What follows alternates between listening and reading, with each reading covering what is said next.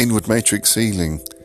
This is a way of defining how we can heal ourselves in the inward side of life, uh, which reflects the outwards as well.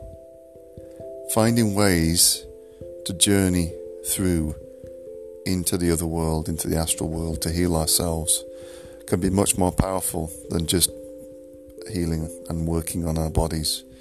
But when both are combined together, this becomes truly powerful exercise.